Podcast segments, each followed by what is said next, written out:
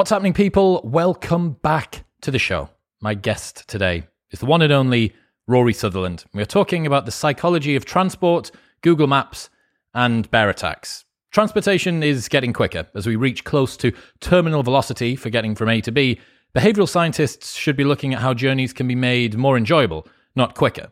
Yet, Google Maps and public transport never take this into account. Rory's new book discusses how you can design travel to actually work for humans, as opposed to just for the timetable. Expect to learn why all Indian restaurants deserve a Michelin star, while the crema on your coffee was a branding stunt, why Rory is in love with his new Ford Mustang Mach E, how a glass sided toaster can change your life, Rory's thoughts on Insulate Britain, how stepping on pavement cracks can increase bear attacks, and much more. Rory Sutherland is biblical.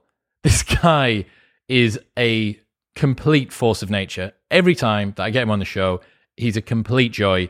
And I dragged this one out as long as I could. This is 90 minutes of pure Sutherland at his absolute best. If you've never listened to Rory before, you're going to adore this. I, he's he's one of my favorite humans on the entire planet. Uh, so yeah, just sit back, sit back and enjoy this. It's really really special. Don't forget, if you want to join the Modern Wisdom Locals community, where there are 1,500 other people who all listen to the show, we discuss episodes, I get suggestions for life hacks or for stories to react to, head there, modernwisdom.locals.com. You can join for free, and if you love the show, you can support it through there as well. modernwisdom.locals.com. In other news, this episode is brought to you by brand new sponsor, Magic Spoon. I love cereal. It is one of my favorite foods. In fact, cereal should have its own food group. That's how good it is. And Magic Spoon is a keto friendly, gluten free, grain free, soy free, and low carb way to enjoy all the cereal that you want without any of the guilt. It's only 140 calories per serving, zero grams of sugar. 13 to 14 grams of protein and only 4 net grams of carbs in each serving. So, if you are someone who is trying to keep your carbs down, who is trying to increase your protein intake, you can do this through breakfast cereal. I mean, if that's not a revolution, I don't really know what is. You can get $5 off a sample pack which has all four flavors cocoa, fruity, frosted, and peanut butter. Shipping to the UK is only seven pounds, eight pounds at most, and in the US it's even cheaper. Head to magicspoon.com slash modern wisdom to grab a variety pack and try it out also, Magic Spoon is so confident in the product, it's backed with a 100% happiness guarantee. So if you don't like it for any reason, they'll refund your money. So it is no risks. Head to magicspoon.com slash modern wisdom and use the code modern wisdom at checkout to save $5 off your first order. In other other news, this episode is brought to you by My Protein.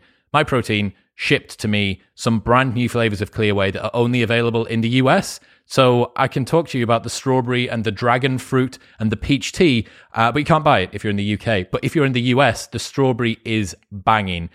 Clear Whey is a game changer. If you're struggling to find a protein powder which doesn't make you feel uncomfortable, which doesn't give you digestive discomfort, which is light and fruity, this is it's, it's such an absolute world changer.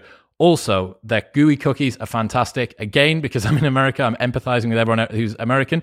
They have a layered protein bar, a layered chocolate protein bar, which is outrageous. And they even have protein chips, salt and vinegar protein chips. I've got everything. I'm staring at this huge, big batch of protein stuff, my protein stuff in the corner of the room. You can get 37% or greater off everything site wide. So you do not need to find extra special codes. Modern Wisdom, all one word, will always give you the highest discount that you can find. Whatever it is, whether it's apparel, supplements, foods, accessories, Modern Wisdom is the only code that you need. And that is active if you go via bit.ly slash protein wisdom. That's bit.ly slash protein wisdom. That takes you to my super secret product page with everything that I use and recommend. And then the code modern wisdom will get you the huge discount, whatever is available, 37% or greater off everything site wide. And this is available in the UK and in the US. bit.ly slash protein wisdom. But now it's time for the force of nature himself, Mr. Rory Sutherland.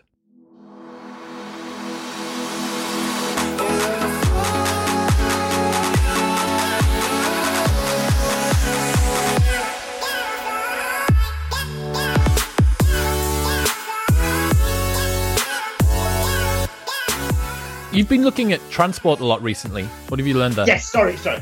Okay, so the book's coming out on Thursday. It's being launched on, on Thursday, and it's called uh, Transport for Humans Are We Nearly There Yet? And it's co authored, and I have to say he's probably authored rather more of it than I have, um, uh, by my colleague Pete Dyson, who was my colleague in the behavioural science practice in Ogilvy and now works for the Beha- Department for Transport as the head of behavioural science there. And it's a very, very interesting uh, area for exploration because transport, even more than most areas of kind of business and governmental behavior, tends to get dominated by reductionist metrics. And as a result, uh, it gets over optimized around what you can easily measure, things like speed and time and capacity and duration and punctuality, and under optimized around things that humans care deeply about, but which you can't actually measure because we don't have quantifiable SI derived units. what like? enjoyment, regret, fairness. Okay, there's a very useful actually guy called um, I was going to say Chris Rock, but he's obviously not called Chris Rock. Um, there's a guy called David Rock who's a neuroscientist. He's a Kiwi but based in New York, and he has a model which he calls SCARF. And SCARF stands for status, certainty, autonomy, relatedness, and fairness. Now, I don't think it's a complete list. I think there are other things like regret avoidance, although you could put that under certainty, I suppose. But his contention is these are five things that humans have evolved to care deeply about, but which economists, or for that matter, transport planners, don't really understand or factor into their equations at all. So I'll give you a very simple example, okay? Um, and Daniel Kahneman has actually done work around this. It's much more annoying to miss a train or a flight by five minutes than it is to miss a flight by 25 minutes or half an hour or an hour. Um, now, you know, to a you know reductionist metric, it shouldn't matter because you missed the plane. You didn't miss the plane. The degree of annoyance and upset you might experience should be pretty much exactly the same in either case. There's also much more regret, I think, if uh, if the flight was delayed and left five minutes before you arrived at the airport, it pisses you off more than if the flight wasn't delayed. There are all sorts of interesting psychological things going on here. Now, the point about that kind of thing is that, for instance, barriers like queues at ticket machines and you know problems getting through ticket barriers or a delay at a gate prior to boarding a train are likely to create disproportionate annoyance because they cause a large number of people to miss a train by a very narrow amount of month, narrow amount of time. Um, another thing would be, which is a particular rant of mine. Uh, you know, they spent you know hundreds of millions on new rolling stock for Thameslink. Now, Thameslink, because it's a penetrating service, you know, it'll go from places like Brighton to Bedford, for instance. It is potentially, although it's mostly used probably for commuter rail, it is potentially quite a long distance rail service. And the trains, by the way, are very, very good. I think they're extremely well designed, with one extraordinary failing there aren't seat back tables. So if you're on a one and a half hour journey from, let's say, Brighton to, I don't know, you know, just north of London, Kentish Town or something, okay, you can't work on the train. Okay, now that kind of thing, everybody is basically stipulating their um, and they're assessing transport proposals based on their objective characteristics of time and speed and capacity.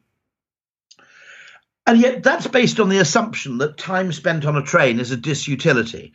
And that's, in fact, the justifiable, that's the case used to justify High Speed Two that everybody on a train is economically useless. So the less time they spend on a train, the more productive these people are. As opposed to, can we make their experience on the can, train can we, facilitate productivity? Yeah. yeah.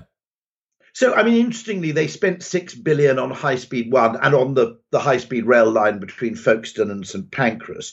Not necessarily a dumb thing to do. I'm not totally disputing the value of that by any means.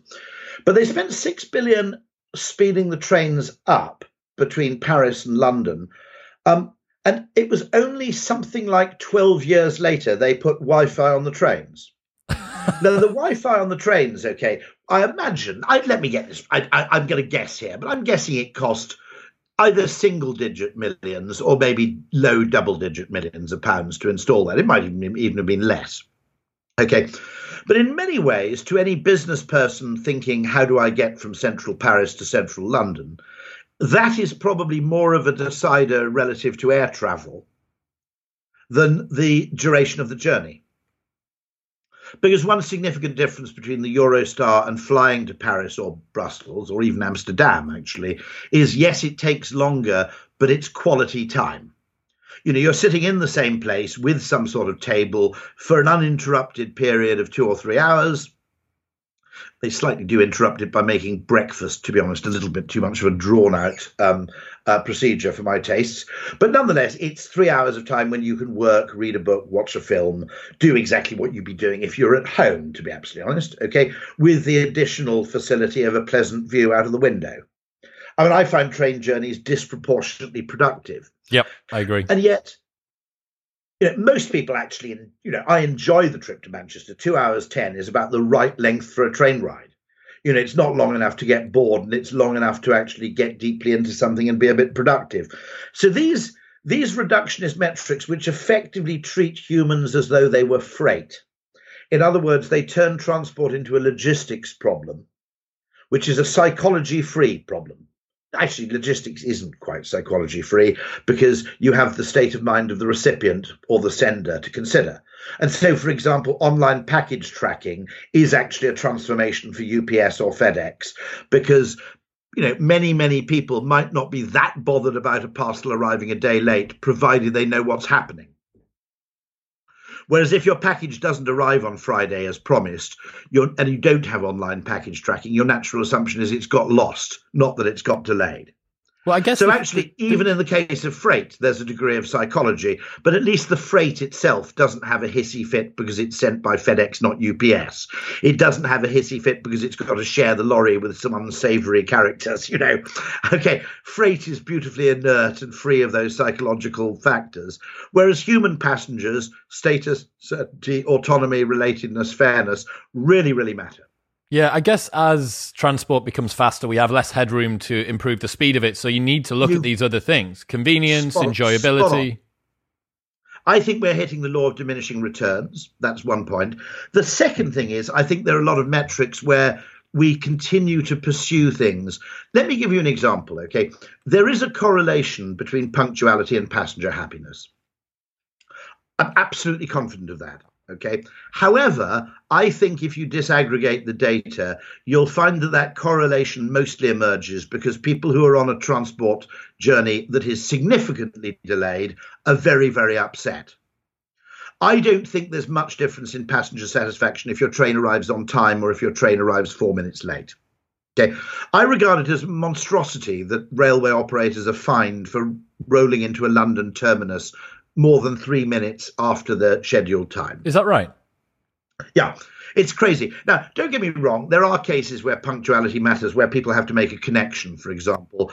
And if you dick around too much with the timetable, it's also punctuality is important for the efficient running of the service because obviously, you, if you run to timetable, uh, you know it's likely that uh, there are knock-on effects on other trains. I'm not being totally ignorant of the importance of the logistical challenge here, but from a pure passenger point of view, no one travelling into London and arriving at a London terminus has failed to leave 10 or 15 15 minutes margin of error for their onward journey. Okay. You know, I mean, if you're significantly pissed off because a train is four minutes late, either you're Swiss or you're borderline neurotic.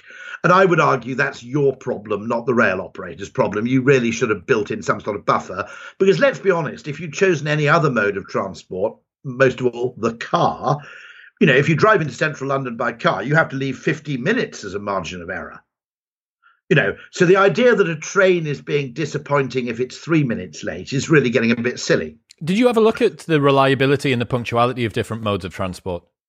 Yeah i mean uh, it is interesting in that first of all what is punctuality? So a train that's late where the driver gives information and reassurance to the passengers probably creates a lot less disquiet than a train that just stops in the middle of the countryside for no readily discernible reason for 20 minutes You know, a train that keeps moving slowly is less frustrating to passengers than a train that grinds to a halt.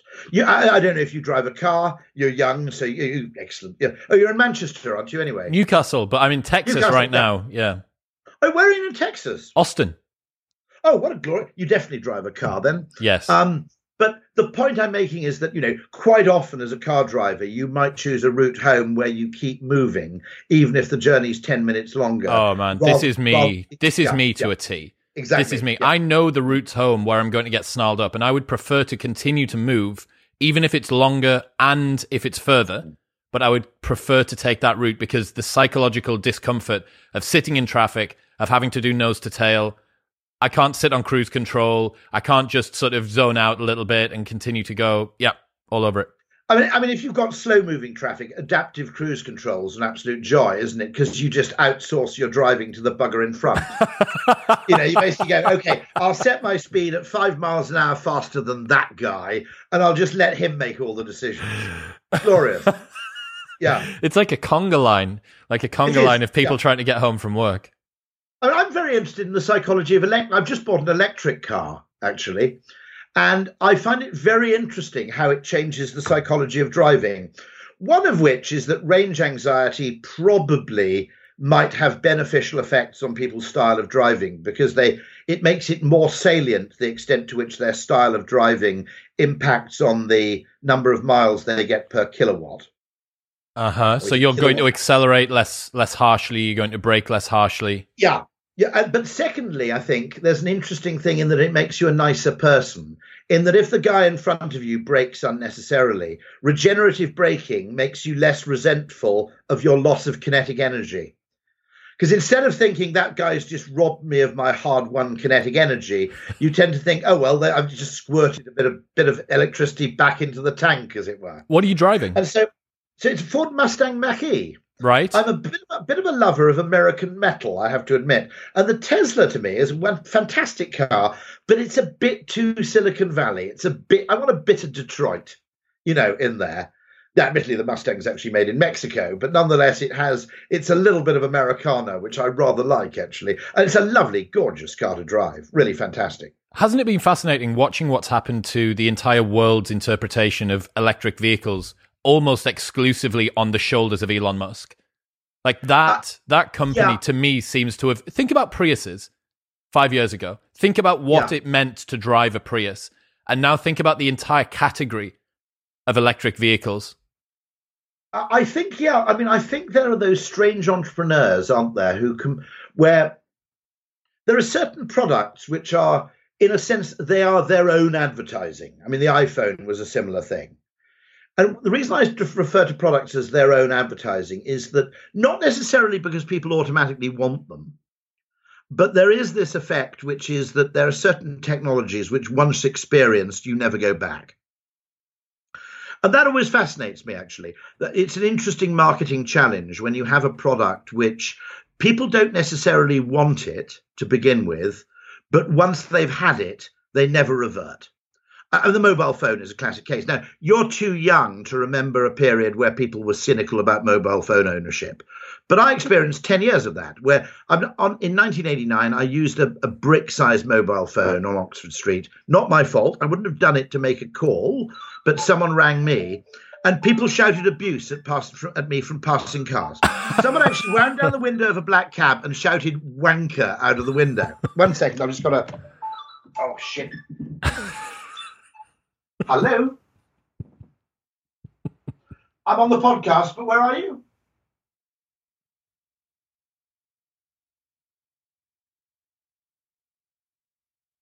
See you shortly. No problem. Fantastic. Okay.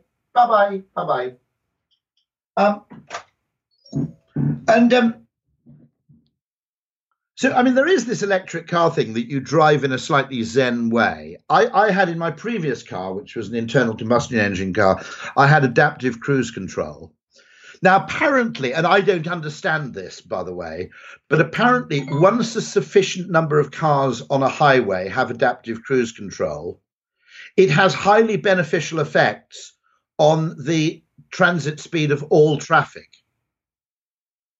And I think I think I know what the reason is, okay? Which is that when you have adaptive cruise control, if you're following a car, let's say 100 yards behind, um, the adaptive cruise control is a much better judge of distance and of the car's deceleration than your human binocular vision is. And therefore, the, your car slows down gradually when the car in front slows down, which means that you don't get this weird braking wave. Yep. Because you use your brake lights less, effectively, what's fascinating apparently is a braking wave travels backwards in uh, uh, uh, along a motorway at something like it's great it's, it's something like 500 miles an hour okay so so if you could actually get three cars just to brake really dramatically on a highway and you could cause unwittingly a kind of serious traffic jam and bottleneck uh, basically four miles behind you something like 10 seconds later there are these extraordinary effects going on in the fluidics of um, motorway driving. And for some reason, if you inject enough cars onto the highway with uh, adaptive cruise control and you get the drivers to use them, use it, uh, then actually it improves uh, traffic efficiency, traffic flow efficiency quite markedly, even though a large number of people either don't have it or don't use it. One other thing I noticed, I'd be interested to know your opinion because you're in Austin, which would which would give a good sample size. I've never been pissed off, as far as I can remember, by anybody driving an electric car. Now I've never been cut up. They've never tailgated me.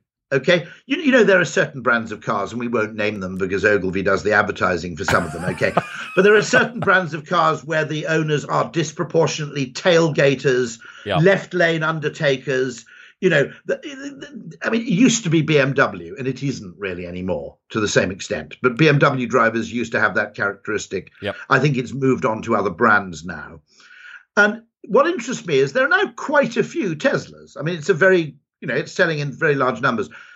But I've never had an unpleasant act of behavior from a Tesla driver. How much of that is the selection effect of the people that buy it, Teslas, and well, how much precisely, of that is okay. the type of vehicle so, okay, they're driving? We've got to remember demography. This is not a representative sample because people who buy cars from new, which is most people buying Teslas at the moment, are disproportionately older and richer.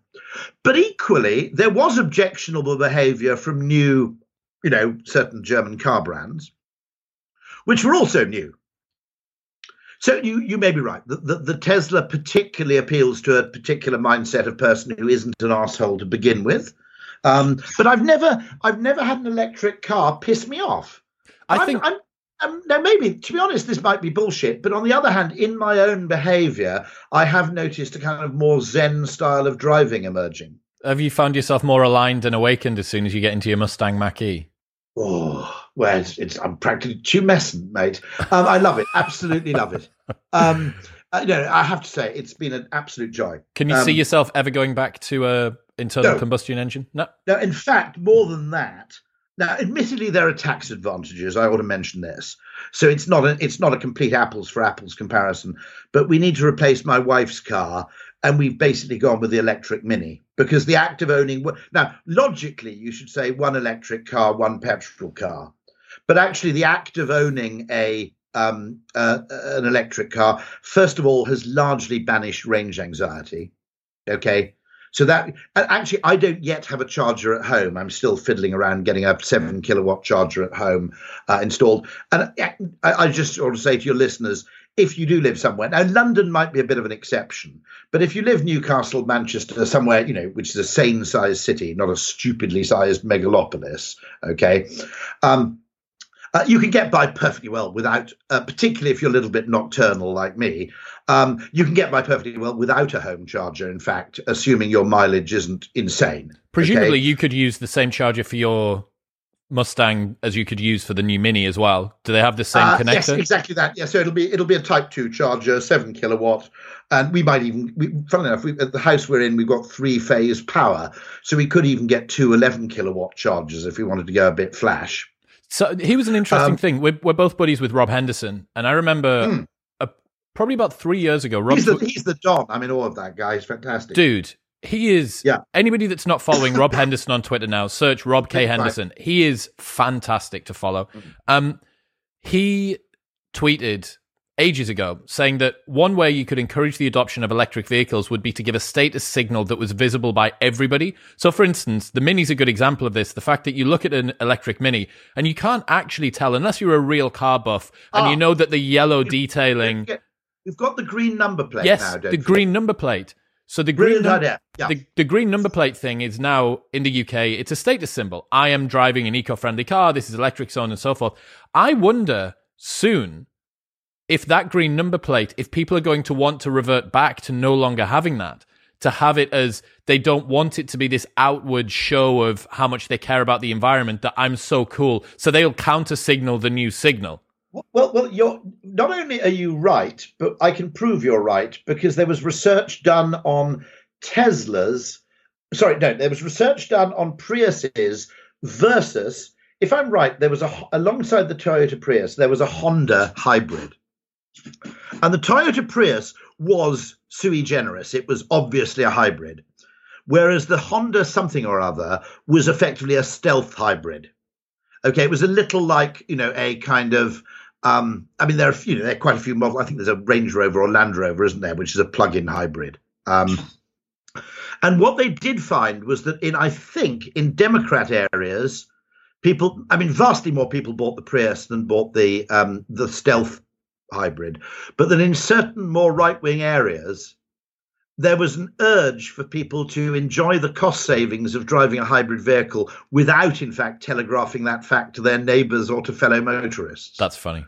And I, I, I'll I'll try and dig out the paper, but there was some research done on signalling and counter signalling, if you like, and it, it is very interesting because you know one of the best things people could do, really, okay, to improve their environmental impact or to reduce their environmental impact would be either replacing their home central heating or boiler in the case of the UK, um, or indeed replace the boiler with a heat pump. But it's worth noting that unlike a car, a heat pump doesn't really carry the same bragging rights or status connotations, does You it? can't drive I mean- the heat pump around the centre of London. No. No, no, you can't drive. And I don't think anybody's pulled by having a heat pump. Yeah, yeah. Don't worry about the fact that I'm still driving a diesel vehicle. Wait until we get home and you see my heat pump. Just wait, wait till you get home, love, and see my heat pump. now, actually, I didn't even. I'm okay. Now, I like you know, I, I like to consider myself reasonably, you know, um, canny in terms of physics and general science. But even I can't quite get my head around a heat pump because apparently a heat pump is 500% efficient. Okay, so the best boiler you can have converts energy, heat energy from gas into heat energy in your home um, at around about the 90% efficiency level. Maybe it's a little bit higher. So, in other words, you know, they now recapture far more of the heat that used to escape into the into the environment. Um, and I think some of them might even. I think there was one boiler I heard of uh, which had a kind of Stirling engine operating, so it generated a bit of electricity on the on the exhaust gases. But you can get ninety five percent efficiency. What I never realised is a heat pump. We all understand how a fridge works, right? Okay, it basically uses some energy to extract energy from one place and put it somewhere else. Okay, now of course the problem there is that we tend to think when it's cold outside Generally, heat pumps work well in countries like the UK and, and where you don't get extremes of temperature, by the way. So, you know, Austin, Texas, the case may be slightly weaker. Oh, it's And in any disgusting case- over here. You need you need a vest and shorts during the day, and you need a hooded top and long trousers on a night time. The amount of heat swing in the middle of November is absolutely insane. Ah, but there's a great thing for that, which is true of Phoenix as well, which is you have a great nightlife because Yes. it's intolerable going out during the day. So everybody goes out in the cool of the evening, Correct. and you get totally hot. You know, I always notice that about Phoenix. You know, you actually get a bit of late night life. You know, which is rather fun because people then go and do the kind of wander- Spanish style wandering around the street stuff Dude, at kind of eight or nine at night. The thing as well is, especially at this time of year, where it is, it's perfectly fine during the day. It's not disgusting during the day. You're talking 23 degrees, maybe ish at uh, Celsius during the day outside. So all of those places that have got beer gardens with food trucks that are pulled up outside, they've managed to pivot themselves. So I'm across the street from a place called Cosmic Coffee and Beer Garden. Now, if that's Oh. not just a perfect display of the fact that you've got daytime and nighttime, they have this unit, they've got fairy lights that aren't used during the day, they've got a beautiful garden and a, a waterfall in there, and then on a nighttime, all the lights come on, everything dims, the music comes out, live stage goes on, and you think this is a single unit that's got every use under the sun from 9 a.m. for breakfast when I went this morning until 1 in the morning. It's amazing. It, this is, this is there is a guy in Australia who worked out that that you could have a dual purpose coffee shop and cocktail bar. And I mean, I imagine using digital signage, you could you could actually effectively flip the branding even more. Yeah, yeah, yeah. You could you could morph a retail outlet from one thing to the other. Yeah. Because you know the the kind of lighting and signage that's appropriate for a tea shop isn't really appropriate for a you know uh, you know cocktail a, a, a bar cocktail or whatever. bar. Yeah, yeah. So you could, I'm sure, using clever LEDs and lighting and screens, uh, do something really clever there. But I, I, I've always slightly fantasized about Austin um, because I'm a little bit hipster and a little bit redneck. Yeah. Um, and so I've always rather liked the idea that I can go to a farmer's market in the morning and buy organic sourdough bread that's handcrafted by people with really interesting body art. But then if I wanted to, I could drive a pickup truck out into the desert and fire machine guns at oil drums, you know. And the fact that that kind of yin and yang thing really kind of appeals to me. You really feel it here. Here's another thing Yeah. that I was thinking about to do with transport. So I was talking, where was I driving? I can't remember where I was driving, maybe up to Edinburgh. And Google Maps, you don't have the same number of preferences as I think humans want. And there's two preferences that I would want to have included in Google Maps. The first one would be ease. So that would be can I Yeah. sit at a more consistent speed throughout the entire journey? I.e., can I sit on cruise control? My car doesn't have radar guided cruise control or adaptive cruise control. So can I sit at just a single speed or close to a single speed for the most amount of time? And also the fewest number of turns, the fewest number of junctions, the straightest road. I don't want to go on some B road for ages. And then another option that I would love to have in there would be beauty. So can I drive? Let's say that I don't actually care about the speed of my journey. Actually, I'll go a bit further than that, which is that Google Maps, and actually, I'm fairly sure that the great guy Jonathan Haidt, his sister, is involved in a campaign to make Google Maps more public transit friendly. All right. And one of the American aspects of, of Google Maps, it doesn't really understand multimodality. So if I say to Google Maps, I want to get to work, okay, it will either think that I'm only going to use public transport, which as an American means I don't own a car, and it will suggest I catch a bus to the station, which you know, uh, which, takes bloody ages, okay, and then take a train into London because that's public transport. Or it suggests I drive all the way into central London, which you would only do if you're a lunatic. Now, in an electric car, I don't even pay the congestion charge. But to be absolutely honest, you don't need the congestion charge anymore. They should pay me for the stress of driving into bloody London because it's intolerable. You know, the speed limit changes from 20 to 30 more or less at random. Bus lanes spring up all over the place. There are cycle lanes which take up half the available space. You know, if you don't basically kill someone or, or, or get a 50 pound fine, you count yourself lucky. And then, then we're going to add electric scooters into the mix and it's going to be, you know, good night Vienna, frankly. Okay. But Google will either suggest I drive in, which is mad, or that I get a bus to the station. Now, what we all do as Brits is we drive to the station, we park the car, we take a train. But Google Maps can't get its American head around that multimodality. And you're right. Uh, I mean, interestingly, when I do drive to the station, I drive to quite often to a station called Otford, where it's slightly easier to park and it's a little bit cheaper to park. But the main reason I do this quite often, oddly, and it seems completely bonkers, okay, is that I catch, deliberately catch a slower train to London Blackfriars. The fast way to get to work is Sevenoaks, London Bridge, change to Thameslink, Thameslink, Blackfriars, okay? Or Waterloo, sorry, this is really boring to your international audience. Waterloo East, go through Southwark Tube Station, walk to Blackfriars. Those are the two fast ways to do it. Now, what I do is I take a slow stopping train that takes an hour rather than 33 minutes from Otford all the way to Blackfriars because it's one hour. First of all, it's not very crowded, the train, so I can work on the train. I get a table because I sit at the back, okay? And it's an hour of total quality time in which I can clear my email inbox for the day. Now, if I take the faster route, I have to change trains, dick around, go down an escalator. And so you're absolutely right that transport apps are all optimized around speed, not scenicness. Sometimes they're optimized around price. Okay, but they're principally optimized around one or two metrics, which fail to capture things that really, really matter to the human passenger.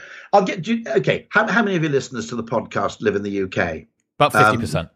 50 okay so this is okay if you ever want to go to cornwall well particularly if you want to go to devon or you want to go to bristol from london okay there are trains non-stop from waterloo to bristol temple meads and from waterloo to exeter st david's okay if you search even if you search waterloo to exeter st david's on the national rail website these trains do not show up because they're so speed obsessed they say go to Paddington on the tube, take a fast train to Exeter from Paddington. Now, a consequence of this is that virtually nobody knows these Exeter trains exist. Because if you search for them, the only way you can find them is to go Exeter, is to go Waterloo to Exeter David's and then travelling via Salisbury. Okay. Now, unless you're a KGB officer you know, looking to kill somebody. Nobody's actually searched for that journey, you know, in, in the last 10 years. Okay. no one's put in via Salisbury. When you do put in via Salisbury, it reveals these trains, which are slow, but it's extremely beautiful as a journey. And because nobody can find the trains, they are insanely cheap. Because hmm. yield management basically assumes there's no demand for that service and the reason there's no demand isn't because nobody wants it, it's because nobody even knows that the choice exists. Because the, the algorithm has basically hidden it from view. Yeah, yeah, and yeah. I, I, think my daughter, my daughter and three friends had to go to some weird festival in Cornwall because that's what young people do. And I think I got something bonkers. Like all four of them, now admittedly they have their, you know, young person's bloody rail card. In fact, there's so many rail cards that they should just say, okay, we're going to get rid of all rail cards and we're going to give middle-aged men a, you know, white bastard middle-aged man's rail card, which means you've got to pay 33% extra. You know, because I mean, everybody except the middle-aged gets a bloody rail card nowadays. Anyway, sorry, old boomer grumble over. I'll leave that. I'll leave that for a second. Okay, but I think I got them with their rail cards. It was like a first-class single um, from Waterloo to Exeter for something like 20 quid each or 19 quid each in first class. And I said, look, I can send you in second class for 12 pounds 50, but I mean, for the sake of eight quid, what the hell, you know? I had, I was in Rome recently. I'm not sure if you've ever seen this before. God, Italian trains are wacko cheap sometimes, they're, aren't they? Yeah, they're crazy. But this is the maddest thing. So while you're driving along uh, in the train, while you're riding along in, inside of the mm. train, especially on an underground, all of the opportunity for you to see billboards or have advertisements sent to you, they're limited to those tiny little sort of landscape things that are above. There's you're trying to find a map and instead you're looking at an advert for insurance or whatever. What yeah. they have in Rome, they've mounted projectors onto the outside of the train that project adverts onto the inside of the moving wall as you oh, go nice. along. So you look outside and you see this advert, and obviously the projector can move and it's not just a static thing. And then as you arrive at the next station, the projector turns off, people get on, you get back into darkness, you hit another wall, the projector turns back on, it's a different advert. So good. That is actually, given that the alternative is looking at a wall, you know, if if you started projecting over building walls and projecting over views of the Thames Valley, I'd get a bit pissed off about it. But actually, given that the alternative is looking at a dark wall, I think that's actually advertising performing a mild public service. To Yeah, I would, I would agree. What do you think about Insulate Britain's campaign? Oh, crikey. Um, yeah. I have to say that there is often a problem with perfectly well intentioned movements. Okay. I have a very interesting take on environmentalism, by the way, which is I think there's a 20% chance that Nigel Lawson's right and that actually, um, uh, you know, that, that anthropogenic climate change through carbon emissions may be a scientific mistake and a form of collective insanity. Okay, 20% chance, I think he's right, because we, you know, we do see that, you know, collective insanity manifested in institutional decision making. All the time. Okay, all the time. Emperor's new clothes. On the other hand, my question is slightly different. Even if we're wrong, is it necessarily a bad thing to treat carbon reduction as a heuristic to improve the quality of life on the planet. So, in other words, you know, electric cars may actually benefit humanity as much through being quiet. Okay, think about people who live on a busy road. Okay, they, they, I mean, actually, the the stress created through noise. So it might be. I'll, I'll give you an example of this. Okay, I think most people who think they're gluten intolerant are actually full of shit. Okay. Um, now, don't get me wrong. Okay. There are people with celiac disease. It's a serious condition. But I think for every person who actually ha- is gluten intolerant, there are four people who think they are. And similarly with lactose intolerance. Okay. Uh, among Westerners, not, I mean, it's more common in different genetic populations. On the other hand, people who give up lactose and gluten do feel better or claim to. Now, A, even if that's purely placebo effect, you know, what the hell? Who cares? If it makes you feel better, who cares? Secondly, it may be that following the heuristic of don't eat gluten causes them to feel better for some completely unrelated reason, which is actually nothing to do with gluten, but the fact that they don't digest wheat very well, or they don't, you know, they don't digest something else very well. It may be just a useful dietary heuristic which improves your gut health for reasons entirely tangential to the reason you state. Well, this is like So one argument about carbon reduction is even if Nigel Lawson's right, that doesn't necessarily mean that carbon reduction isn't a useful heuristic by which to act. yeah, it, the reasoning can perhaps be wrong, but you can still arrive at a conclusion I- I- which is my- correct. The example I had an argument with Steven Pinker about this. Miasma theory wasn't actually true. Okay, you know, germ theory is a much better theory of disease, but miasma theory led to beneficial consequences like you know the funding of sewerage, waste management, airy, airy, well ventilated hospitals with big windows. Which it turns out were good things to do, even if we were doing them for the wrong reasons. Well, this is the same as the porcupines don't throw their quills myth, right?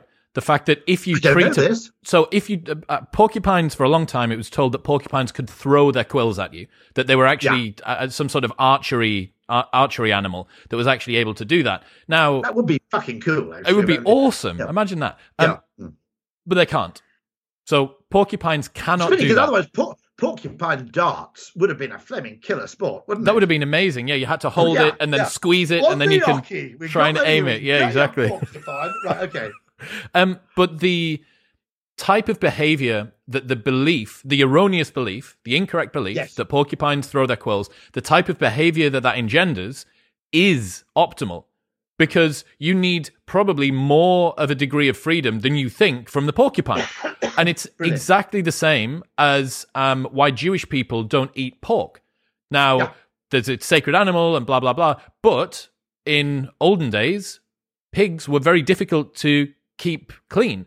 They have a higher number of parasites. They have a higher number of uh, germs within the meat. They're quite often instrumental in the transmission, cross-species transmission from birds to humans as well. Okay, so I mean, So, all of these having- are if you reasons. Have ducks in proximity with pigs, for example, there's a greater risk of kind of avian flus. nightmare. Yeah, so transfer. both of those things are um, w- w- one's one's I guess like a cultural artifact, and the other one is an outright myth. But it's encouraged a particular group of people to behave in a way which is optimal for them, despite the fact that the reasoning behind that was a little bit more kind of. So, so I wrote a piece in the Spectator about this, saying that the telling your children that if you tread on the cracks in the pavement, you might be eaten by bears, which A. A. Milne did. Okay. There's there's a poem, I think it's a little thing, which is you have to watch out for the bears because they catch children who tread on the cracks in the pavement. Now, children are much more frightened of bears than they are of traffic because they've had a million years of evolution to, to warn them off wild animals. What this does, now there is no scientific evidence of any correlation between walking on pavement cracks and the risk of bear attack. Okay. But what it does do is it encourages the children to keep an eye on where they're putting their feet, which stops them tripping over. I don't know if you've had very young children, but they are prone to getting distracted and falling flat, and they do a face palm. You know, they, they kind of fall flat on their faces. But secondly, it means they stay on the pavement and they don't wander off onto the road because by adhering strictly to stepping within the cracks, you will, as a byproduct of that belief, you will adopt a more transport uh, safe behavior. It's this And is the so- sort of thing that's basically impossible to mandate. Yeah.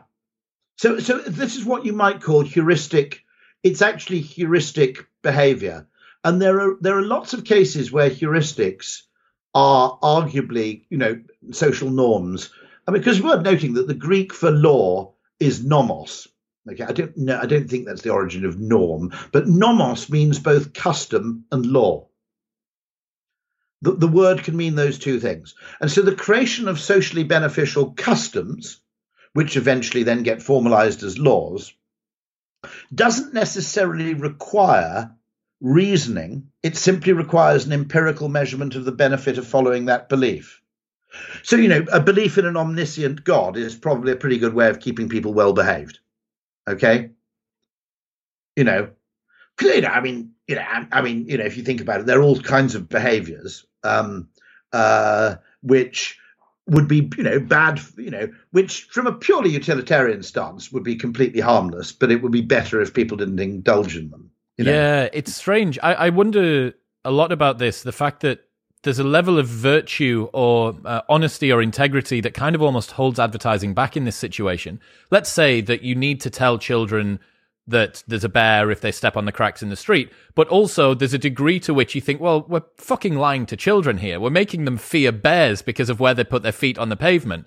And it's only culture that can deliver this. A top down dictatorial campaign couldn't do this because it would just be an outright lie. Charlie says, have a look at the COI campaign Charlie says, which you won't, you'll be too young to remember.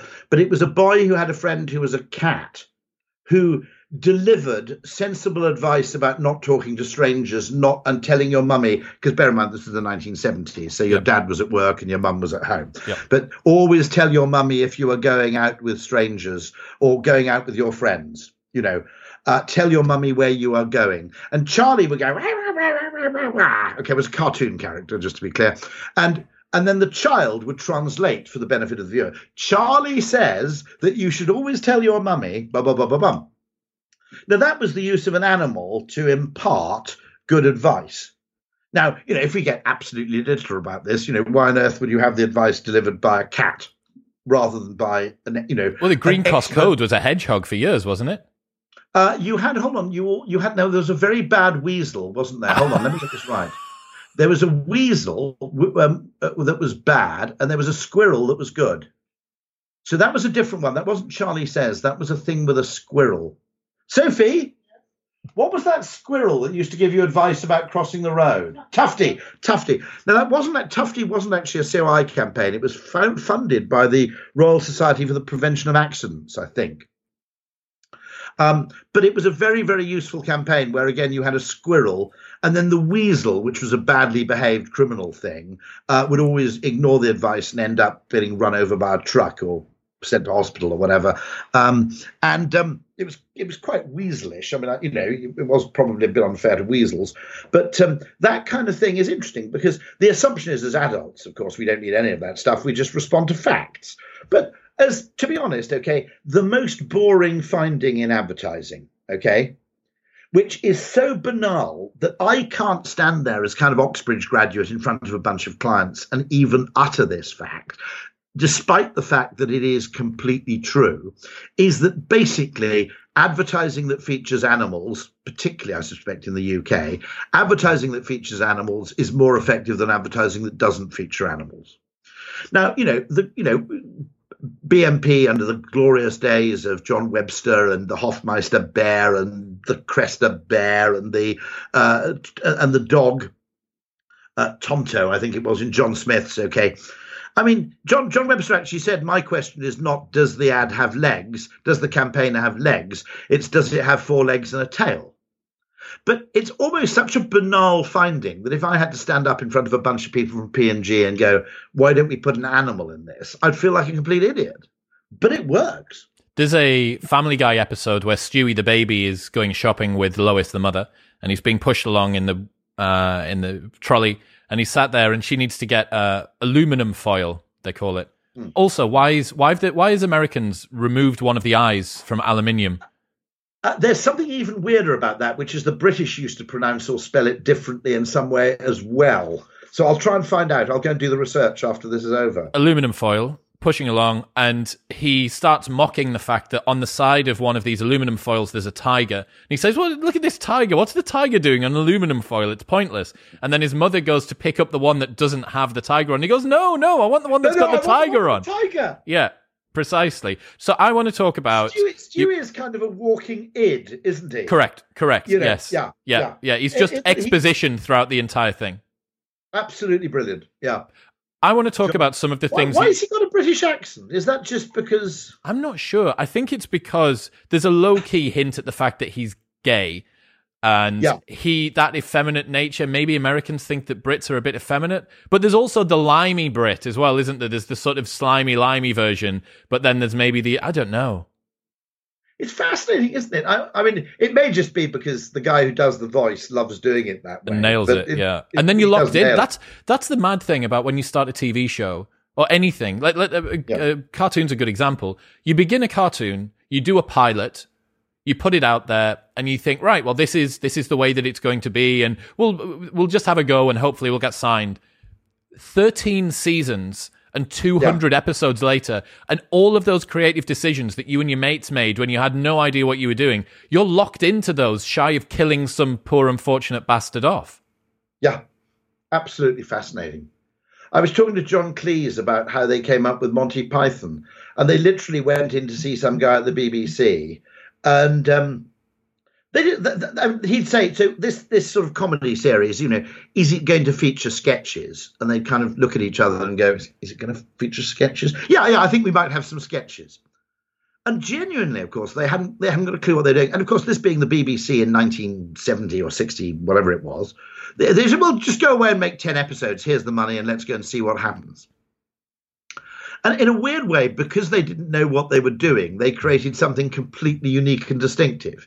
If they'd gone in with a clean format in mind, it wouldn't have had any of the delicious because it was unlike and I remember this as a kid, it was unlike any other television you ever watched. You know, you know, the bizarre segues, the you know, you know, everything about it, the the fast pacedness, you know, uh, uh, you know, extraordinary kind of animated sequences that would suddenly interpolate themselves in between sketches. And it was utterly transfixing. In the same way, I think that Curb Your Enthusiasm, the fact that it's plotted but not scripted, there's something about Curb Your Enthusiasm which means that even when it's not being funny, which is comparatively rare, it's still very watchable. Because there are elements to the whole thing which somehow seem completely fresh. There's a kind of verite to the dialogue and so forth, which fam- I don't I don't think you could write. Are you familiar with the thick of it, Armando Iannucci's thing? Yeah, a hu- extraordinary fan of that. yeah. glorious one of the best british in fact i would say i would go as far as to say it's got it's worthy of the blackadder title of the modern era you know it was the 2010s blackadder um i don't know whether you knew this but i read that they filmed every scene a minimum of twice so they filmed one perfectly on script and they filmed another where the actors were permitted to ad lib as much as they wanted.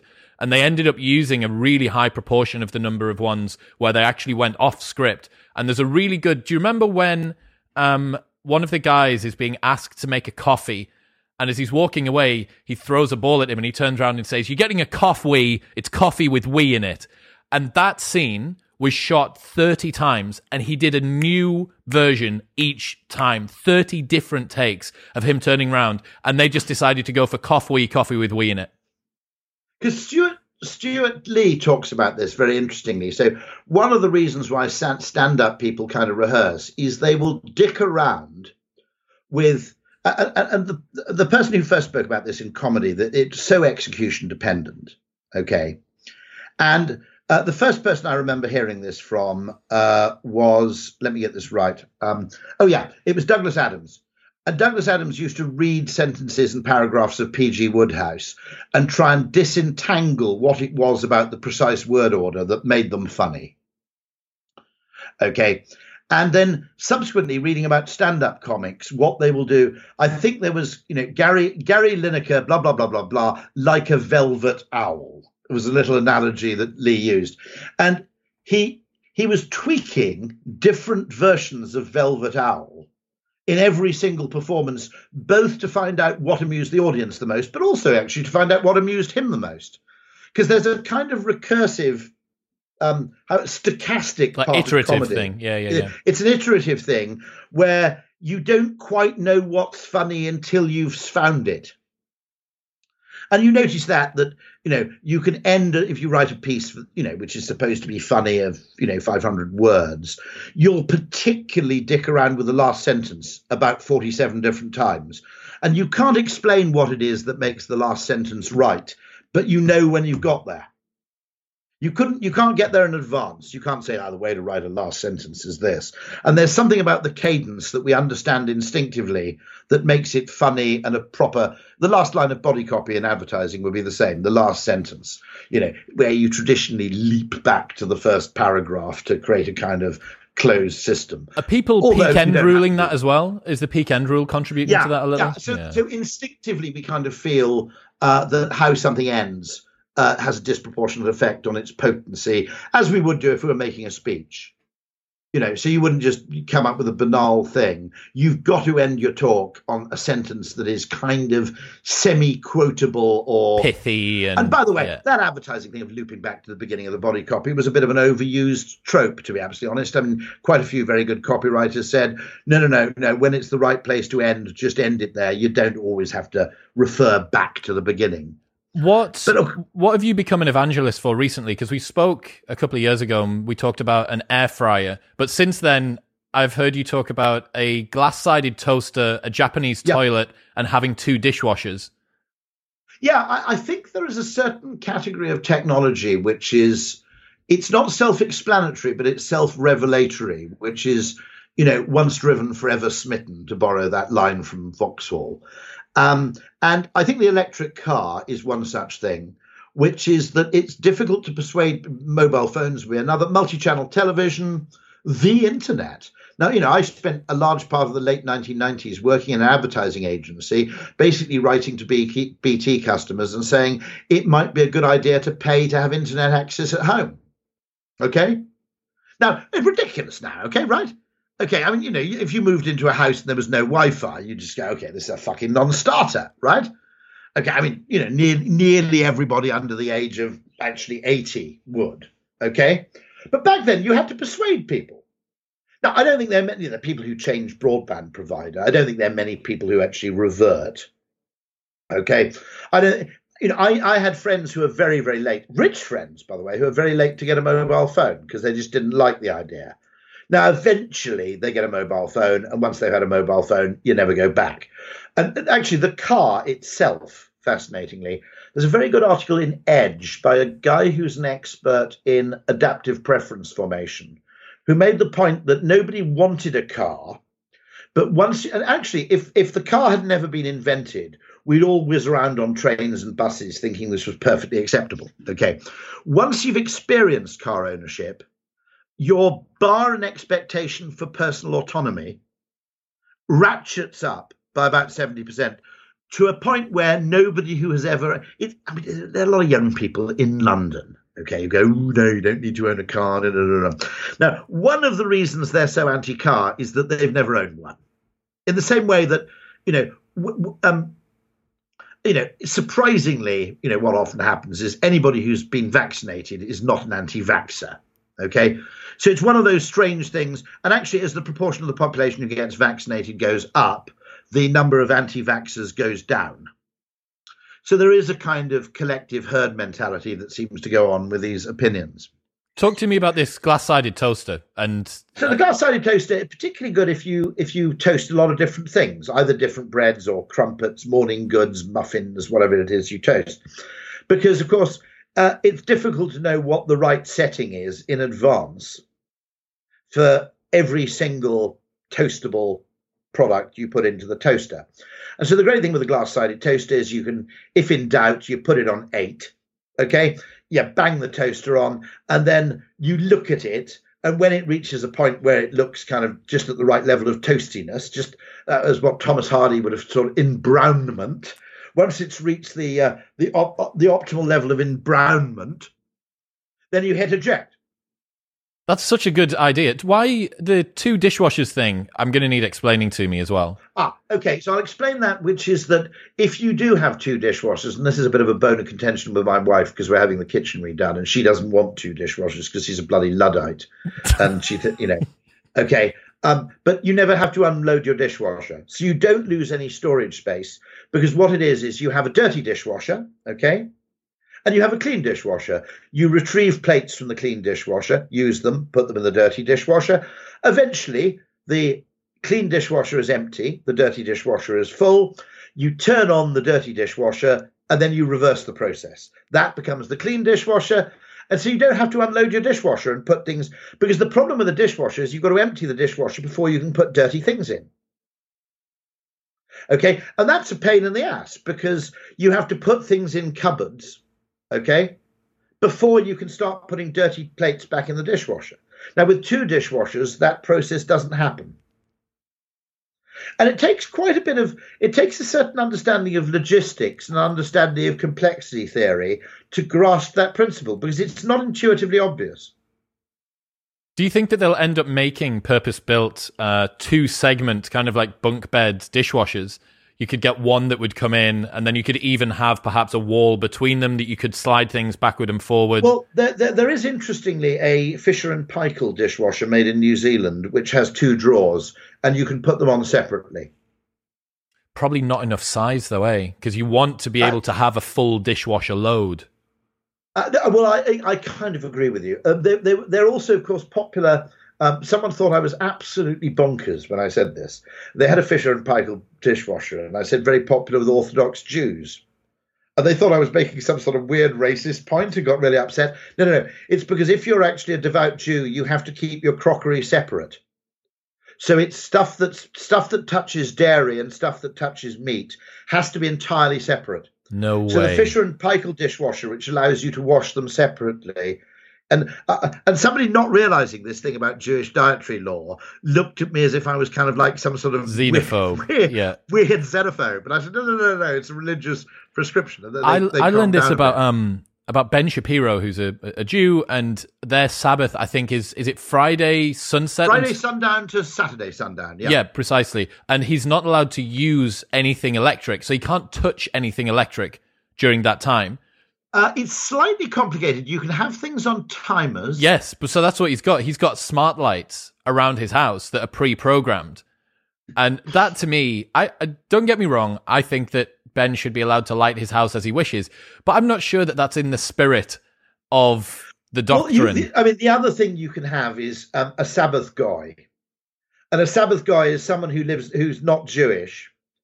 Um, oh who, God, they're a light uh, turner honorer. So, so yeah, yeah. I, I, mean, I remember when I was at university, it was late, and uh, they closed the door to the college at about I can't remember what it was, midnight or something. Okay, and th- there was a little door, and then they locked the little door. The, it's called a Judas door, actually. They locked the Judas door sometime like midnight, and we were there Saturday night, and there was this huge banging on the door, and the Italian guy who was the porter said, "Jews." Bloody hell! okay, and of course they couldn't ring the bell, but they could knock on the door. Oh, that's so funny. And the reason is that, of course, electricity didn't exist, but it's deemed to be making fire. And so if you flick a switch, it's there's also a weird thing about keys about locking your house because I spoke to a Manchester police officer who did quite a lot of police work with the Orthodox community in Manchester. And you can wear keys, but you can't carry them on the Sabbath. Okay. And so there's some sort of thing which is if you have a kind of key chain, um, that's considered okay. Whereas put, putting them in your pocket loose, so a lanyard or something might yeah, be acceptable. There's some sort of, but they would quite often get people. You would quite, she'd often quite often be patrolling the area, and people would come in and say, uh, you know, could you turn my cooker on for me? Wow. That's crazy. I didn't know that. I think I think that question of the spirit of the thing is an interesting question because I've always thought that's a little, you know, having an elevator that goes up and down in, in, if you go to an Israeli hotel, okay, quite often on the Sabbath, the elevator is programmed just to stop at every floor. So no one needs to push a button. Now, uh, yeah, there's a bit of me that goes, that's kind of cheating, mate. Um, but I, I, think the point is that there is a certain doc, there's a certain kind of Jewish restriction which you obey it and there is no reason. The, the, the, argument is, and I can't remember what the Hebrew phrase is, but it's a law for which there is no reason. You simply have to follow this. And the argument they made about this particular kind of law is that if you provide a reason, okay, people will always look for reasons to get rid of the law. They'll say, ah, but it doesn't apply because you know uh, it doesn't you know the you know the prescription on pork doesn't apply because um, now we have high standards of hygiene in a factory so if you've given a reason saying that this is unclean so in order to have these successful heuristic rules they need to be capable of being chesterton's fences Yep. in other words something you obey without knowing why you obey it I mean, that's Because if every yeah that's every parent of a teenager. That's their rule decree.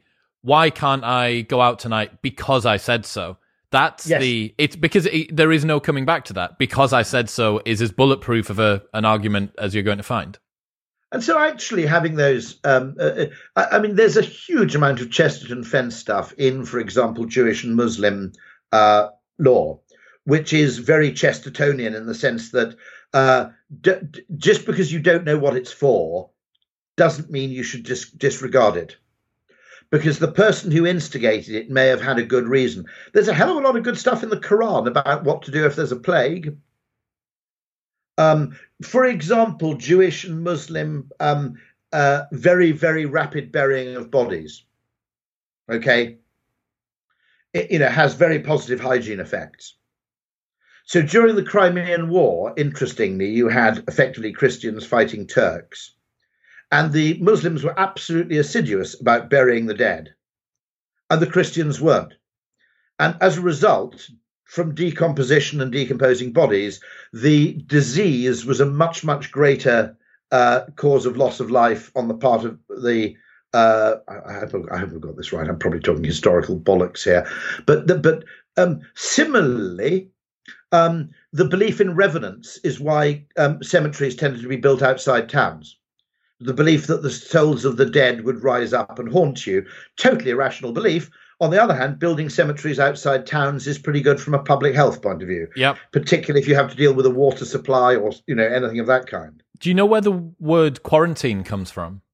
Forty days, Yes, quaranta. Yes, I learned that Yeah. while I was in Florence uh, a couple of weeks ago. and that's probably a heuristic r- rule, which is that by and large, anything that's going to manifest itself will manifest itself in that period. Yep, it's either you're either dead or you're okay in the space of and you know days. we could have we could argue okay it was kind of i guess in, in in in they eventually in covid they brought it down to about what was it 10 days i think wasn't it eventually Yep. That uh, and, and by the way that was probabilistic i think that there were a certain number of people who manifested symptoms 10 days more than 10 days after they're effect, infected but what you were doing was effectively making a trade-off then between uh, you know total inconvenience Yep. and you know so it Couldn't have been vast 40 days because the compliance would have been so low that it might as well have been yeah, no days. Yeah. Well, that, that's a very interesting question, actually, which I often raise about this, which is that when you design a rule, you it's very rare that you can design a rule on purely scientific grounds without factoring in behavioral factors. So 40 days in a hotel room would be so much to ask of people that um, what, what in fact happened in Melbourne, wasn't it? Is the hotel security started having sex with the guests. No Did way. you come across this? No. There was a huge outbreak in Victoria, and the reason was that the people in the quarantine hotels were so goddamn bored they started having sex with the people who are there to provide security. Amazing. And so the whole- That's there was kind of so funny.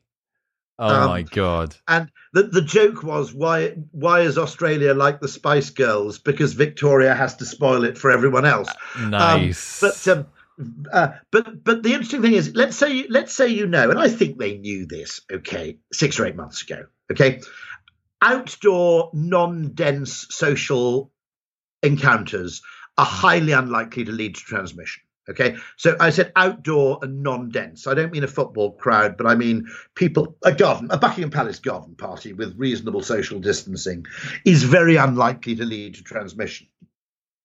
So a completely rational person would say, okay, we'll allow outdoor social events.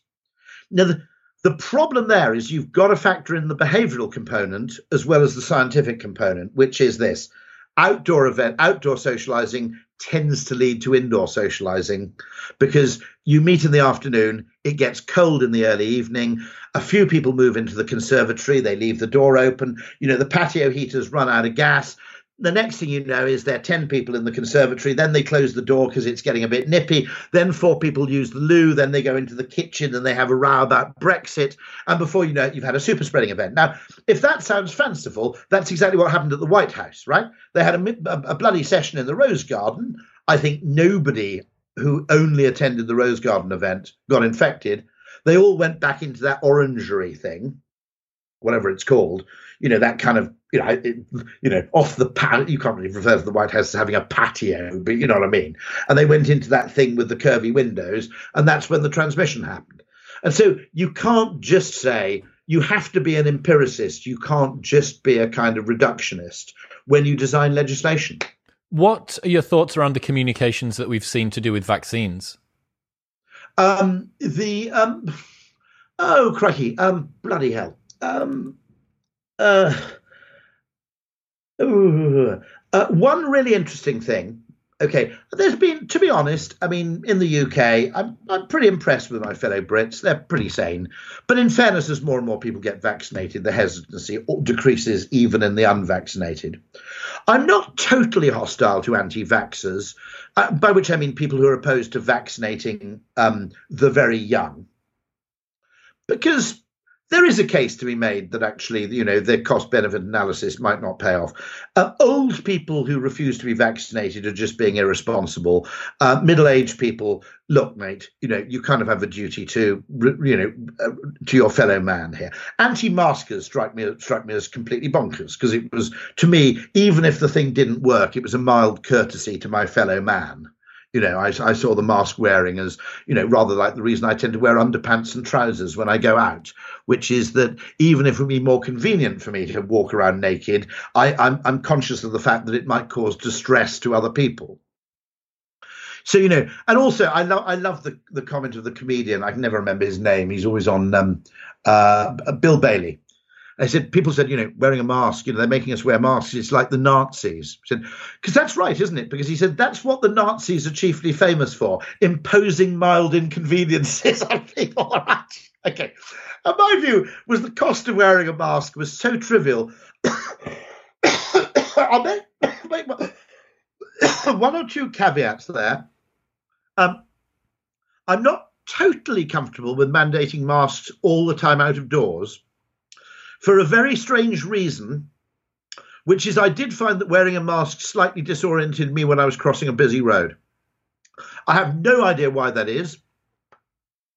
Um, but th- there were certain aspects to it. But indoor mask wearing and mask wearing in any kind of densely populated area struck me as simply something which, even if I didn't believe in it, I'd be happy to go along with out of just, you know, courtesy to my fellow man. Now, one very important point with anti-vaxxing which I was I I had I had theorized about this, but had never written about it because I thought it was maybe too stupid a point to make. But somebody else also theorized it and went to the intelligent lengths of actually investigating it. And that's the fear of needles played a bigger part in anti vaxxing than we let on. Because about a significant double digit percentage of people are really frightened of needles. Okay. I'm not, I'm not bothered. I've got a friend who might faint if you injected him with a needle. You know, he was actually head of policy for the Liberal Democrats. He's an Oxford history graduate, right? He's not some wacko, but the phobias are very strange. They're very strange things. If I said to you, because of some peculiar medical reason, that the injection, the COVID vaccine injection, had to be given into your eyeball, I think you'd rapidly go around uh, you know, looking for reasons not to get vaccinated. I mean, you know, I, I, you know, I think it's fair. Now, for people who have a real f- phobia of needles, the idea of being injected in the arm is equivalently distressing as it would be to you or me. After all, I know you may be frightened of needles, but to you or me being injected in the eye, I think it's fair to say would give me the fucking heebie-jeebies. Yeah, it's just differences in uh differences in degree, not differences in kind, right? Just risk tolerance so, here. So, one interesting thing is quite some of those people may have been engaging in what you might call um, motivated reasoning.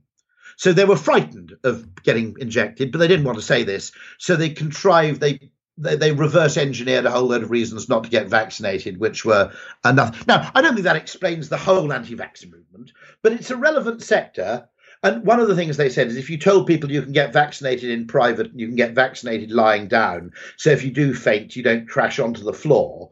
Um, and the another thing you might want to do is you might want to offer those people a very, very rapid vax. So if you if you went to someone who's frightened of needles, right, and you said, uh, "Do you want to come in now and get vaccinated?" They might go, oh, "Fuck it, I'll get it over with." Yes, yes. If you because the anticipation for so long the is where their dis- yeah their discomfort's going to come from you know, I've got friends who basically, you know, I, well, I'll give you the classic example of where I understand this is public speaking because I do a lot of it, right? You've got to do a lot of it because if you only do a bit of it, it's too frightening.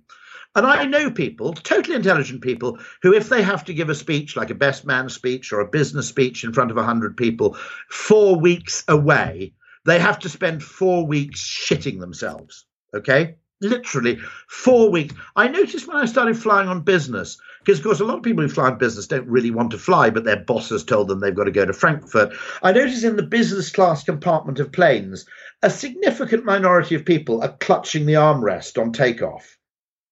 You know, it's white knuckle shit.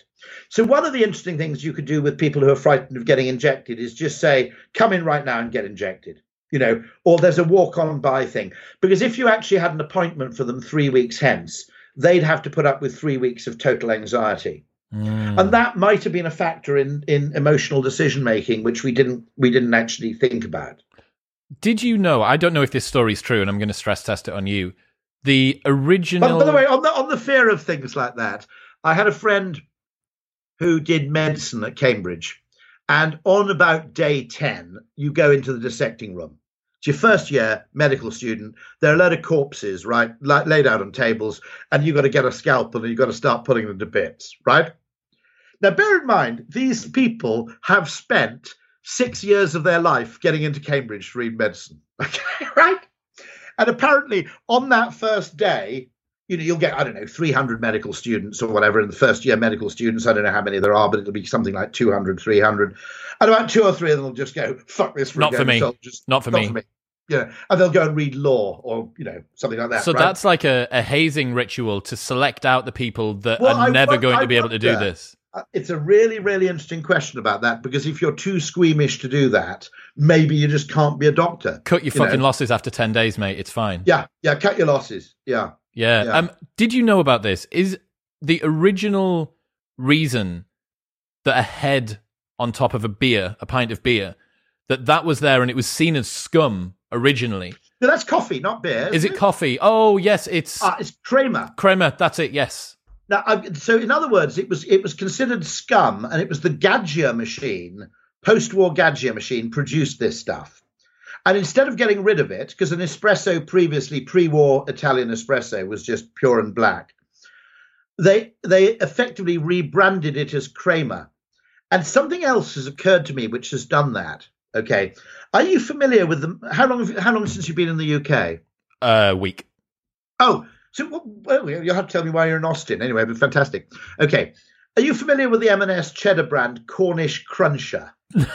no. Right. It's a mature cheddar brand and it's called Cornish Cruncher. Now, what's very clever about that, right, is that when you make mature cheddar, particularly super mature cheddar, the process of maturation causes salt crystals to form within the cheese. And so, you know, someone who just called it Cornish mature would run the risk that people go, What are these weird lumps doing in my cheese? But by calling it Cornish Cruncher, you turn a bug into a feature. That's so and good. so it's really, really clever. Really, really clever thing to do. I well love that. What, what, what, how, I don't know how you would. It's like advertising Brazilian Jiu Jitsu. So you've taken something which was a byproduct that shouldn't have been there and turned it into something which is now an actual attribute of the product. The most glorious thing of all, and I might actually go there this evening, I'm almost tempted, is the German kebab. And I couldn't get my head around this at all. It's a huge thing in in, in Britain, the um, the the German kebab house. Okay, and I think, what, what the fucking hell have the Germans got contributed to the kebab? You know, why would I go to a now? It's interesting because, of course, Germany has a Turkish population of about six million. The kebab world, it's like the Indian restaurant world in Britain. Okay, the kebab world in Germany, because their ethnic food is Turkish, whereas ours is largely, you know, Indian. as God intended. Okay, and um, I was I was saying to someone the the other day, which is that my own particular pantheon of food, all Indian restaurants have an automatic Michelin star. You know, it's like all all buildings built before 1700 are automatically grade two, and all Indian restaurants have a great have a Michelin star in my in my particular book. Okay, because even if it's bad, it's still better than anything else, right? Okay, but but anyway, in Germany, it's it's the kebab the, their kebab wars. It's hugely competitive. Okay, and you literally have people putting fresh heads of lettuce in the window of their shop to show how fresh the salad is, and so this hyper competition in the in German. And since their auto industry might be stuffed by the electric car, it's good they've got another export industry waiting in the wings, bit really. so, so, so you know, the German. So I, I, might actually go this evening and tool into Bromley and try one of these things. I've never had one. I think I did. I think I got treated to one the last time I came to London, but it was just. Uh, someone said, "Do you just want to get a kebab?" And I thought well, it's three in the afternoon. This is a we're twelve hours too early and here, I, and I haven't had six pints. Yeah, precisely. Yeah. I've, I haven't I haven't fought anyone this evening. I haven't had, I haven't lost my keys and had had an argument with the missus.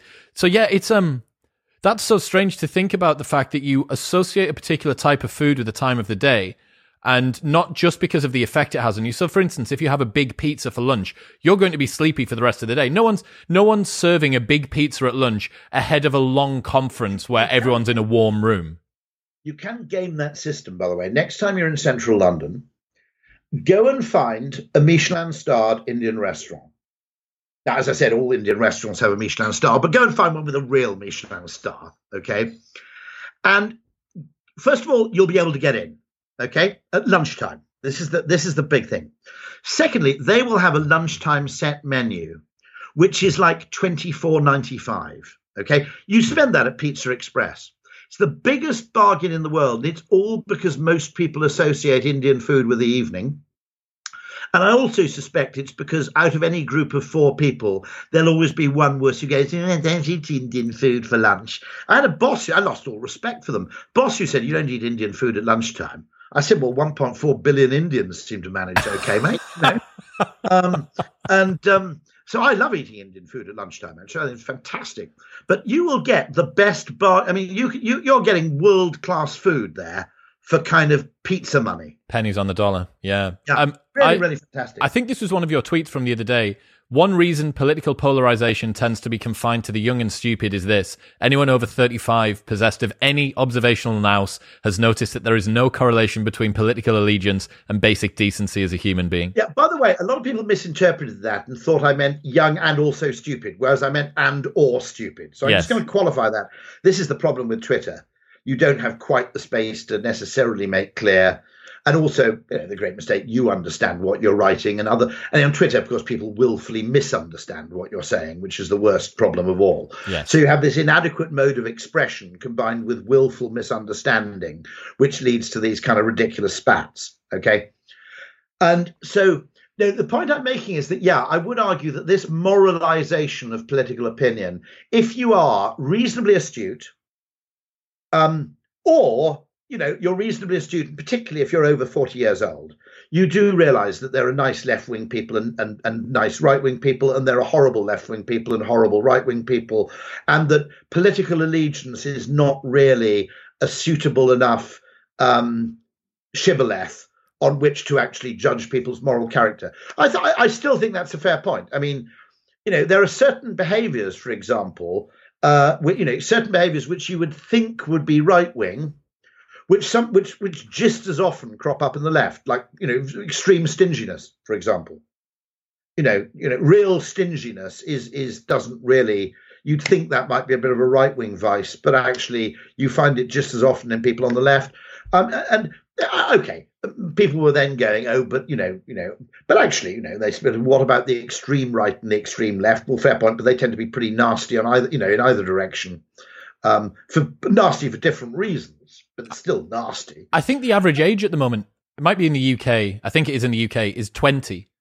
The average age for the population in the UK is. No, no, no, it's much higher than that. Is uh, it? No, uh, no there, there are lots of countries where the average age, lots of countries in Africa where the average age is very, very young. Okay. But Japan's Japan's historically the highest.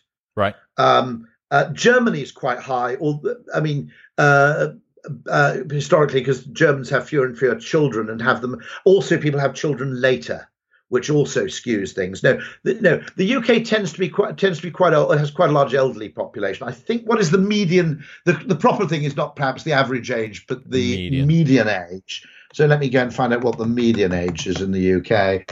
UK median age 40.4. Wow, is it? I've I'm in, miles in off my research. 2001, don't worry, in 2001 it was 37.9. Yeah, so the average age of the UK population has been increasing throughout this time period, although between 2014 and 2016 the median age remained at 40.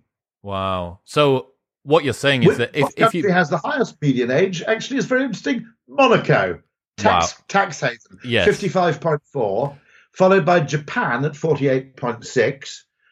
Saint Pierre and Miquelon, which is so small as to be a bit silly, um, and then Germany, forty-seven point eight. Well, I mean, Japan so the, is Japan's completely annihilated by all of these outliers that live to one hundred and twenty years old. That's their problem.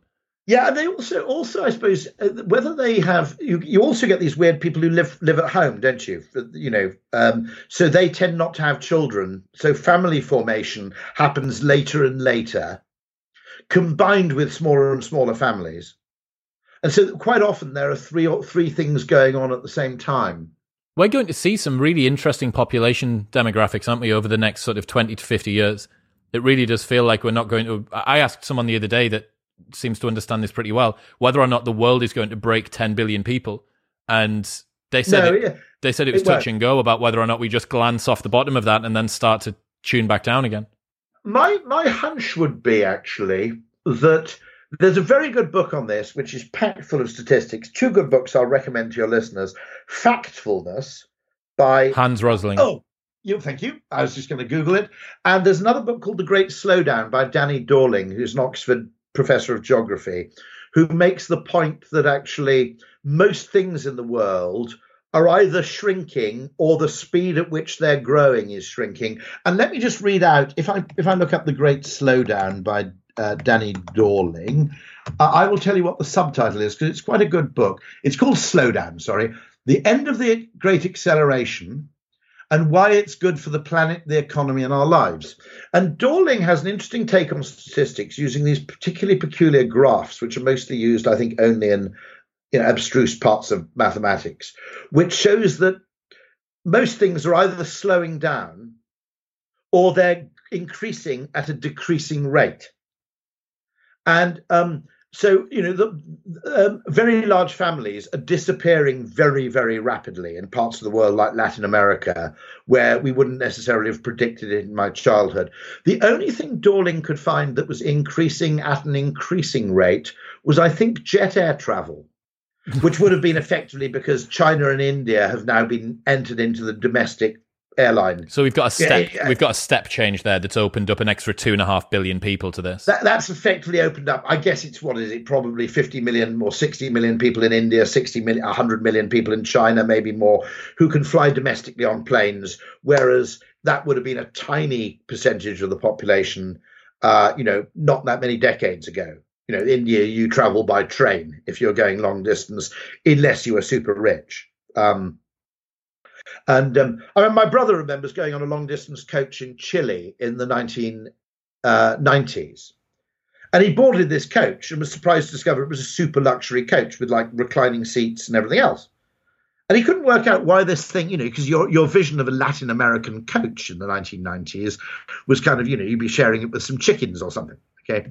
And what he realized, of course, is back in 1994, to fly internally within Chile was like super expensive. So this was effectively a business coach. If you're traveling on business between Santiago and um, Famagusto, that is in Chile, isn't it? I'm not talking bullshit here. Okay. If you're traveling uh, uh, you know, um, uh, long distance in Chile, of course, is the kind of shape where quite a lot of journeys are quite long. Unless you were like the chief executive of the business, you wouldn't fly, you'd basically go by coach. Um, and so as a result, they had these super luxury coaches, which were the equivalent of domestic air travel in the United States. We should have that in the um, UK more. I think. I mean, well, you know, fun enough, um, George Monbiot uh, has made that case that coach travel, if you could destigmatize coach travel, I mean, I'll tell you, I'll tell you a business. If anybody's listening and they want to get in touch, okay, you could even take the business even further and put your car on a car transporter. But okay, But a bus that left London at let's say 9 p.m. picked me up at Ashford or Ebbsfleet at like 10:30 where I had a tiny little cabin and woke up in Frankfurt, right? You've got the European motorway network, which is more or less empty overnight. Okay, certainly it'll be very smooth. You've got modern coaches which have much, much better suspension and soundproofing, and they've got toilets and onboard entertainment and a coffee machine. Okay, it's not the coach travel of my childhood, which was frankly um, pretty grim. Okay, so you could undoubtedly, if you could just destigmatize coach travel, you could use the failure to create a European sleeper train network. Um, and actually, I, I, would now the other one I've always wanted is one where you put your car on a car transporter. Okay, uh, you you you board you board a kind of little cabin thing. Now, the way you could do it is if there are two of you, you'd share a cabin. If I'm traveling on business, I'd pay double and have a cabin to myself with a bit of a desk. A bit the way the sleeper trains work, you know. It, first class is the same as second. You just don't have to share. Okay, and you know, I would I would definitely travel to Frankfurt one way overnight that way because I'd rather get on a bloody coach at Ebbsfleet at ten o'clock at night than have to get up at five o'clock in the morning and then travel to London City or something. But that's the alternative, right? This is something that nobody ever thinks about. They look at the journey time, and Skyscanner does this brilliantly because they tell you the the total amount of travel time but then you need to add on the transfers. Then you need yeah. to add on the amount of time to check in at the front end, to collect your bags at the back end, the transport and potential cost to get yourself from where you are to the airport. And when you actually end up loading all of this up at the end, you think, oh, fuck, I might as well just. So, of course, what happened is that coach travel tended to be. Uh, it has been associated with people who can't afford to travel any other way because they don't own a car, they can't afford to go by train, they're very price sensitive. Um, you know, quite often you get a fairly high pisshead propensity on a coach as well. You get that on trains as uh, well, though. Know, trains, trains are you can. Trains are. Yeah. It's okay to drink at any time on a train. If it's 10 a.m., isn't that funny? People drink. Yeah. They forget. Well, you wouldn't go for yeah. a pint at 10 in the morning. Uh, usually, you're off to a work meeting, but because you're so, on a train. there used to be a train that went effectively non-stop from Glasgow to Brighton, and it went through Kensington Olympia. So it, it went through that western thing then went down to East Croydon, then Gatwick, then Brighton. I think I've got that right, have I? Yes, yeah, definitely, yeah. Uh, and anyway, I boarded it once between, I think, Kensington Olympia and Gatwick because it was a convenient way of getting to Gatwick. Bear in mind, it was full of Glaswegians who'd been on the train for five and a half hours. basically, I was I was a smoker back then. I was in the smoking compartment. You couldn't see the opposite window, and every time the train went over a set of points, 407 empty cans of Tennent Super would crash off the table and smash onto the floor or roll around the floor, disgorging their contents. It was one of the most. It was. It was kind of like Hieronymus Bosch. You know, it was extraordinary. But I don't blame them entirely. Mean, if you're going to sit on a train for eight hours, I mean, it's not a totally crazy way of passing the time. I the guess. only way that you can put up with it is by getting yourself pissed. Look, Rory yourself, Sutherland, yeah. ladies and gentlemen, where can people go to pick up the new book, Rory? Right, so you can go wherever you normally buy books, which probably means Amazon. But let me go and um, give you. It's called Transport for Humans. It's Pete Dyson and Rory Sutherland are the authors. The subtitle is um, Are We Nearly There Yet? Okay, it's got a very nice cover which shows the brain in the shape of a tube map, which I have to say, whoever the graphic designer was, deserves some kudos. And uh, it's available. I, I, suppose I should quote the price, shouldn't I? Did you uh, do? Uh, actually, did you do an audible version of it as well? Uh, oh, don't, don't, I've got to record that. Okay, so you can pre-order that. Okay, you haven't, you haven't recorded the audible version. No, no, no, okay, well, in fairness to me, okay, I, I, I was already in set to do it one weekend and then got a massively sore throat. Now it's pre-orderable on Amazon. It'll be available. Uh, it comes out on the 18th, right?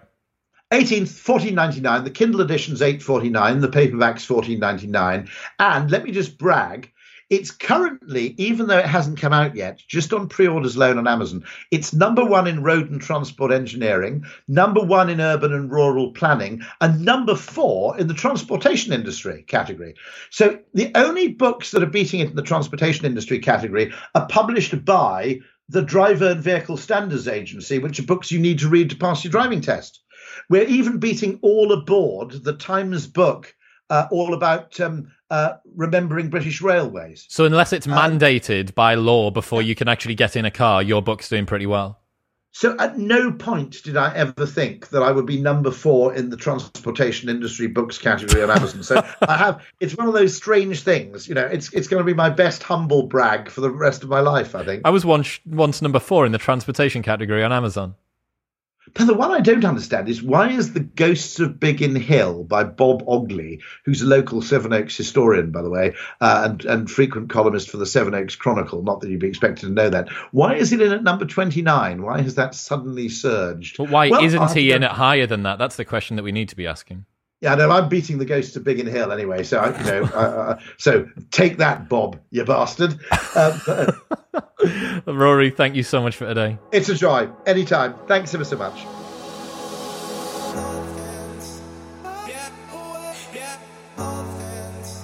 How good was that? I absolutely love that man. I think I might be in love with Rory Sutherland. He is phenomenal. If you enjoyed that episode, then please share it with a friend. Give it to somebody that you think that would like it. Uh, it's the best way that you can support the show by helping it grow, by sharing it with other people just like you.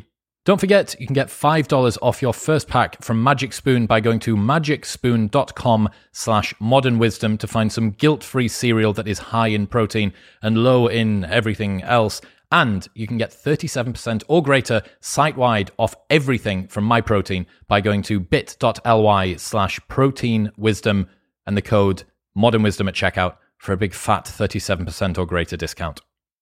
I'll see you next time.